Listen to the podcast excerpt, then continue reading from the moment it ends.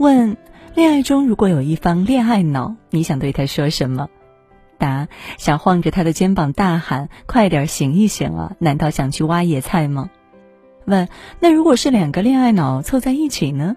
答：大概会成王炸吧，舔一辈子的那种。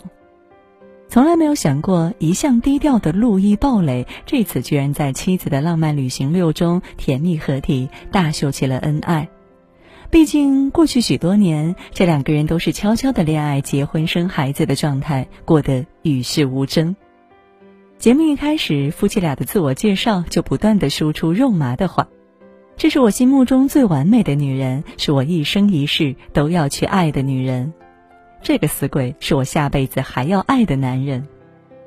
恋爱二十六年，结婚十六年，他们却仿佛一直在热恋中。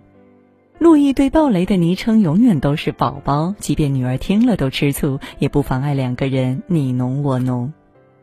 童话里的故事往往以王子和公主结婚为据点，让人想象不出婚后的生活究竟过成了什么样。而现在想要知道答案，不妨直接看看陆毅、鲍蕾的日常，因为他们的生活正像极了一本连载中的童话故事，永远有未完待续的浪漫。填充小说必备桥段之一，自然是一见钟情的初遇。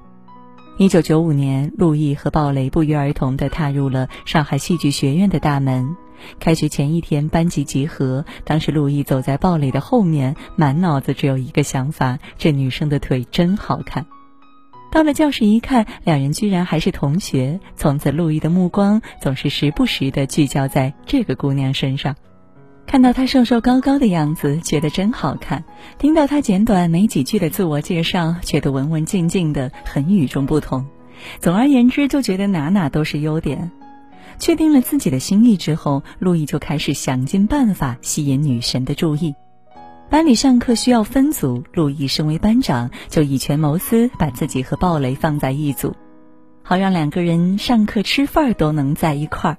到了周末，作为上海本地人的陆毅也是极尽所能地发挥着自己的优势，带着鲍蕾到处逛吃。简而言之，就是二十四小时的围着鲍蕾转，让自己无孔不入的渗透进对方的生活。而在鲍蕾心里呢，刚开始没有这么多弯弯绕绕的想法，只觉得这个人怎么一直欺负我，在草地上他都能给我下个绊。嘿，还不是幼稚男孩的把戏吗？很久之后回忆起初见的情形，鲍蕾是这样说的。他头上戴着一块骷髅头的头巾，穿着一条全是破洞的牛仔裤，就像是从漫画里走出来的男孩。情愫也许早已暗生，但是慢热的两个人，直到一年以后的元旦晚会上，才有了突飞猛进的发展。上世有个传统，零点时钟声敲响，灯光熄灭，同学们可以去拥抱心仪的人，相互祝福新年快乐。而陆毅为了不让鲍蕾被别人抢走，硬是守了她一晚上。在灯光熄灭之际，终于鼓起勇气把鲍蕾拽到林荫小道上表了白。那天是他们的初吻，也是他们关系确定的日子。而他们的故事并没有落入俗套的成为毕业季即将分手季的遗憾之一，反而愈加热烈。陆毅算是童星出道，从五岁起就开始在剧组跑龙套，陆陆续续参演了很多部电视剧。一九九五年和梅婷合作出演了《血色童心》，当时这部剧的海报成天挂在赵宝刚导演的单位门口，成功的吸引了他的注意。所以一九九八年执导《永不瞑目》时，赵宝刚第一时间想到的男主角人选就是陆毅。只是看到陆毅，才发现他已经不是自己记忆中俊朗帅气的样子，反而有些胖，和角色需要瘾君子孱弱的形象不怎么符合，所以当即只给陆毅留下了一句话：“给你一个月的时间减掉二十斤，咱们再谈。”没成想，这个年轻人愣是凭着一股子冲劲儿减肥成功，也为自己成功争取到了这个宝贵的角色。就这样，靠着阳光帅气的外形和精湛的演技，陆毅一举拿下了金鹰奖最佳男主角和观众最喜爱演员。从此片约不断，成为了当时最炙手可热的男演员，也成功开启了娱乐界的偶像时代。然而，事业得意也给和鲍蕾的恋情带来了更多的问题。彼时的鲍蕾虽然有戏拍，知名度却可以忽略不计。大明星加小透明的恋爱，让不少人预测这段恋爱过不了多久就会分崩离析。更有甚者，在他们恋情公布几年之后，还有传言称当初的曝光是鲍蕾一手策划的阴谋。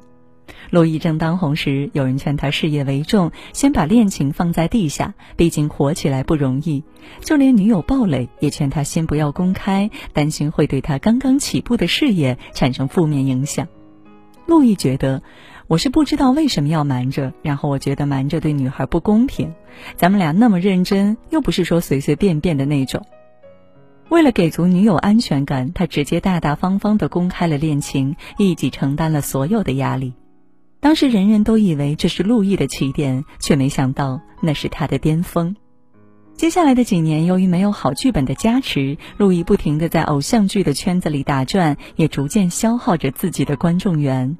慢慢的，大家甚至开始怀疑他是个花瓶，空有一张帅气的脸。低谷期的那段时间，他只能靠喝酒来缓解压力，冲动时甚至还拿烟灰缸砸过自己的脑袋。鲍蕾一边默默地守护着他，也一边迎来了自己的事业上升期。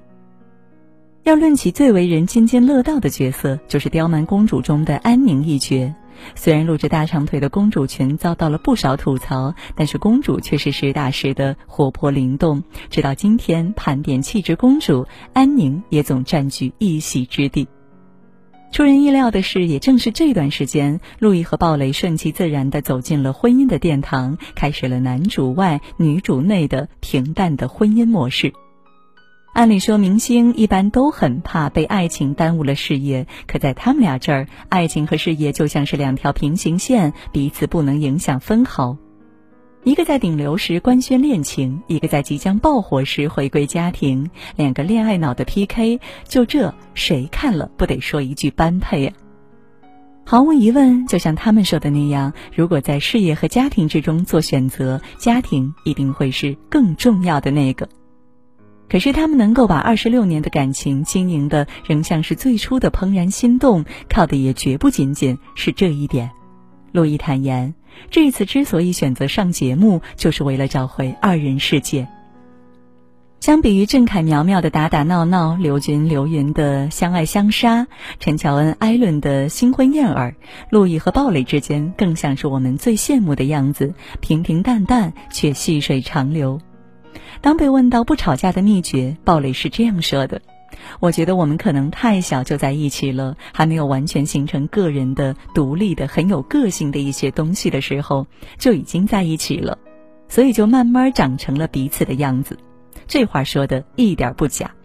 这夫妻俩就连穿几件衣服、翘二郎腿的姿势都一模一样。纵观节目的细微之处，他们俩的举动处处都透露着一个词：高情商。当老公们给老婆们拿包，本来只是顺手的事儿，却听见鲍蕾立马甜甜的说：“老公，你辛苦了，我就知道你会给我拿包。”一句话让陆毅的脸上瞬间笑开了花儿。大家一起去画套娃时，陆毅笔下画出的鲍蕾是这样的，连郑恺见了都大吃一惊，直呼：“你确定要把这个摆在家里吗？”可鲍蕾却面不改色的给老公灌迷魂汤。我觉得你画的挺好的耶，这个项链画的真好看。明明是外人听了都直呼离谱的程度，陆毅却在老婆的一声声夸奖中，逐渐的迷失自己。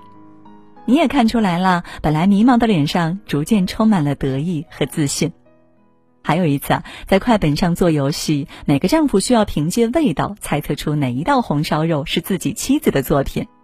要知道，平时在家里都是陆毅给老婆变着花样做美食，鲍蕾根本不会做饭，所以做的红烧肉自然也称不上多么好吃。